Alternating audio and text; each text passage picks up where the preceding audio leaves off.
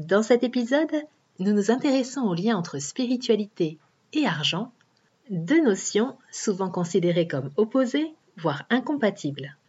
Est-il possible de réconcilier argent et spiritualité? C'est ce que nous allons voir dans cet épisode.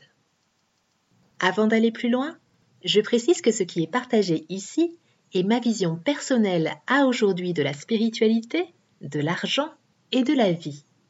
Elle n'a pas vocation à convaincre qui que ce soit de l'adopter. Chacun est libre d'avoir son propre point de vue sur ces sujets. Si la thématique de l'abondance financière et de la relation à l'argent vous intéresse, je vous invite à rejoindre le groupe Facebook Faites de l'argent votre allié au service d'une vie épanouie et ou sa déclinaison sur Telegram Richesse illimitée. J'organise aussi régulièrement un atelier en ligne gratuit pour libérer ses blocages avec l'argent en toute sécurité et aligner ses croyances et sa vibration sur la fréquence de l'abondance. Contactez-moi sur mon site internet ou sur mon compte Instagram Richesse illimitée pour y participer.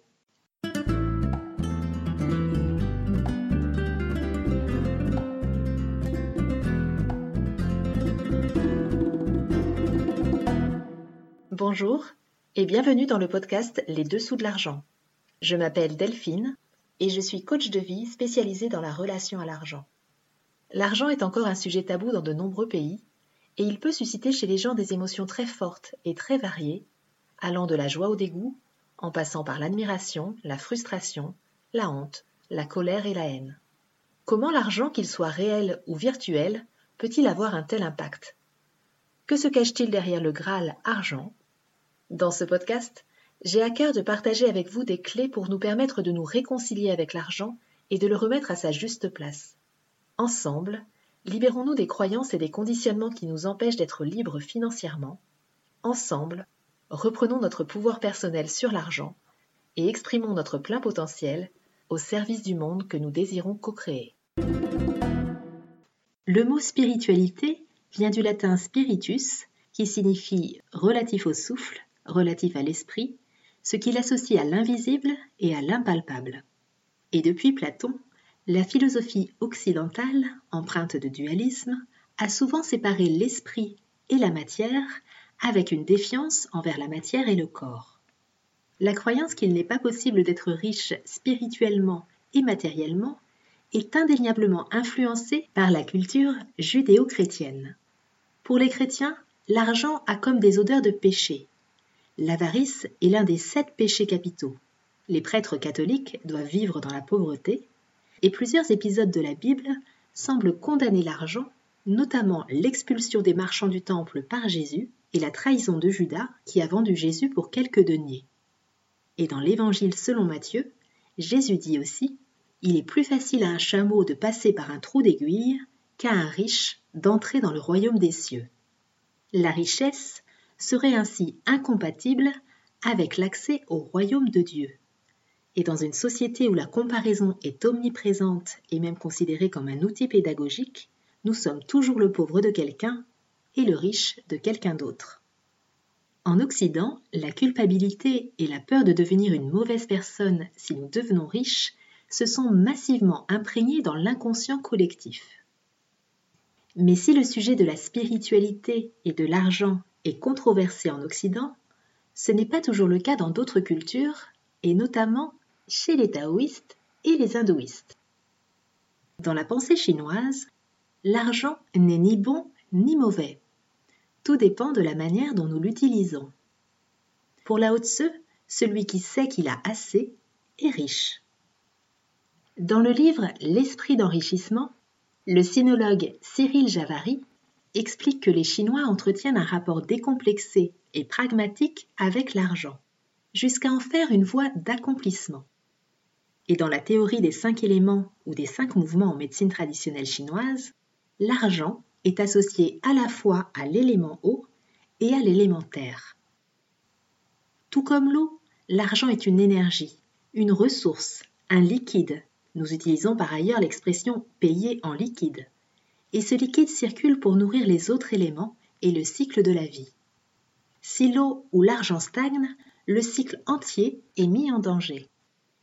Et à l'image de l'élémentaire qui reçoit et qui produit, l'argent apporte aussi un ancrage, une forme de stabilité et participe à la loi du donner et du recevoir. En Inde, la spiritualité et la volonté d'enrichissement ne sont pas non plus en contradiction. L'hindouisme considère en effet que l'être humain a quatre buts à atteindre dans l'existence. Il doit suivre son dharma, c'est-à-dire un but, un code de conduite défini par la classe et la caste de naissance, rechercher l'artha, c'est-à-dire la prospérité matérielle, le kama, c'est-à-dire le plaisir, et le moksha, la libération du cycle de la vie. Dans les milieux spirituels, l'argent est souvent perçu comme un pouvoir de manipulation aux mains de personnes qui ne sont pas toujours bien intentionnées ou qui n'ont pas de haute valeur spirituelle. La notion de gourou est d'ailleurs controversée en Occident et souvent associée à des scandales mêlant spiritualité, argent et abus de pouvoir. Ce qui vient chez certaines personnes soutenir la croyance que l'argent est sale, mal, qu'il corrompt ou pervertit les gens. L'argent n'est pourtant ni bon ni mauvais, et il n'a pas le pouvoir de nous transformer. Nous redoutons plus ou moins consciemment que les gens nous perçoivent comme malhonnêtes et nous tournent le dos si nous devenons riches. Mais l'argent est juste un amplificateur de qui nous sommes. Si nous sommes intègres, nous le serons avec et sans argent. Ce sont juste les projections que les gens font sur l'argent et sur les gens riches qui sont erronées. Il règne une forme d'hypocrisie autour de l'argent. D'un côté, la majorité des gens aspirent à être riches, à avoir de l'argent, et de l'autre, ils ont du mal à en parler, et ils se résignent parfois à penser que ce n'est finalement pas l'argent le plus important. Selon un sondage IFOP Le Point de décembre 2022, le rapport à l'argent des Français évolue. L'argent devient un sujet de moins en moins tabou, associé à l'épanouissement pour 68% des personnes sondées, et aussi à une forme d'immoralité pour 30% des répondants, contre respectivement 59% et 50% en 1998. Pour pouvoir évoluer financièrement, il est nécessaire de sortir du conflit entre spiritualité et matière, richesse spirituelle et richesse matérielle, et de mettre de la valeur sur les deux énergies. Car nous avons besoin des deux énergies pour être complets, pour trouver un équilibre et pour nous épanouir dans toutes les sphères de notre vie. Certaines personnes peuvent ressentir de la honte ou de la culpabilité de posséder des biens matériels. Nous vivons pourtant dans un monde de matière et il est normal d'aimer ce que la matière a à nous offrir. Comme le disait le prêtre jésuite, géologue et paléontologue Pierre Teilhard de Chardin, la matière contient une puissance spirituelle, et nous ne sommes pas des êtres humains vivant une expérience spirituelle, mais des êtres spirituels vivant une expérience humaine. Et lorsque nous sommes dans le refus de la matérialisation, il est difficile de recevoir de l'argent et de le mettre au service du monde. Il existe en fait deux écoles de pensée en ce qui concerne l'argent et la spiritualité.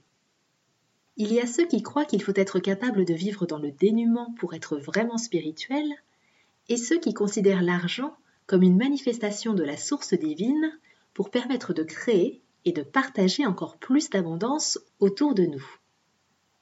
La spiritualité permet de se connecter à plus grand que soi et de donner du sens à la vie et nous pouvons utiliser l'argent comme un moyen de donner vie dans la matière à notre pourquoi spirituel, c'est-à-dire comment nous pouvons aimer, aider et prendre soin des autres avec l'argent que nous générons. Nous pouvons ainsi créer l'abondance financière pour nourrir notre pourquoi matériel, c'est-à-dire ce que l'argent nous apporte matériellement, et pour la mettre au service de nos proches, de la société, de notre communauté, des causes qui nous tiennent à cœur ou de l'humanité. Une chose est certaine, lorsque nous condamnons l'argent, nous le repoussons, et lorsque nous savons l'apprécier, nous l'attirons à nous et il se multiplie. Pour pouvoir soutenir les projets qui nous animent et créer ce que nous pouvons avoir envie de créer dans cette vie, nous avons besoin de moyens financiers. Même les organisations humanitaires, les institutions spirituelles et les fondations nécessitent des fonds pour pouvoir fonctionner et maintenir leurs activités dans la durée. Nous pensons parfois qu'il fonctionne sur la gratuité, et il y a en fait diverses ressources derrière, et notamment des ressources financières amenées par les dons ou par des mécènes.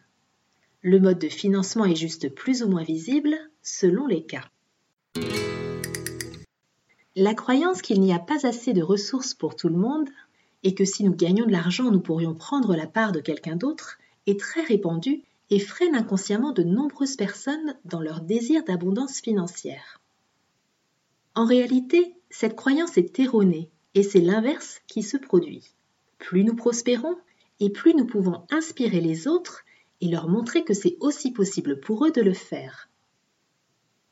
En ce qui me concerne, je nourris l'idée d'une spiritualité incarnée qui se vit au quotidien, dans chaque domaine de notre vie, qui nous permet d'incarner pleinement nos valeurs, qui nous procure de la joie et nous connecte à l'amour. Car l'argent est pour moi une énergie d'amour au service de la vie. Elle permet d'échanger de la valeur, de partager, de donner et de recevoir.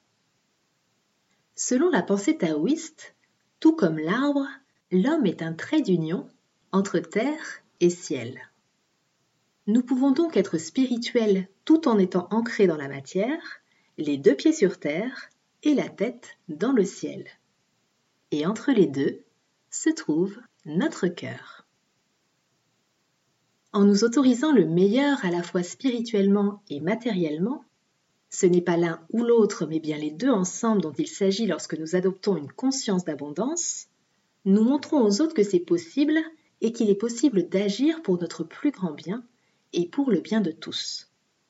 Cela implique d'assumer de générer de l'abondance financière et d'en prendre la responsabilité.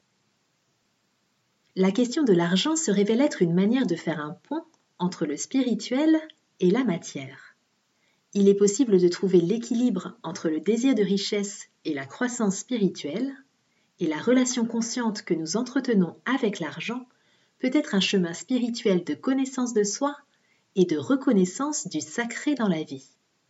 J'aimerais terminer cet épisode par les paroles de sagesse de Deepak Chopra. La réussite revêt plusieurs aspects. La richesse matérielle n'est que l'un d'entre eux.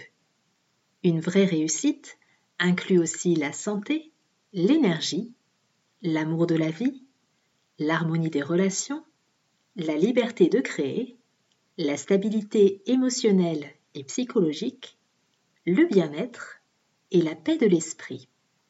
Et pourtant, toutes ces joies ne nous satisferont pas si au fond de nous, nous ne cultivons pas les graines de la divinité. Réussir veut dire rencontrer le divin où que nous allions et dans tout ce qui nous entoure, dans les yeux d'un enfant, dans la beauté d'une fleur, dans le vol d'un oiseau. J'espère que cet épisode vous a apporté de la valeur. Si vous connaissez des personnes qui pourraient avoir besoin de l'entendre, je vous invite à le partager autour de vous. Et si cet épisode vous a plu, vous pouvez aussi le noter sur iTunes ou le commenter sur la chaîne YouTube Richesse illimitée. Je vous dis à très bientôt pour le prochain épisode des Dessous de l'argent.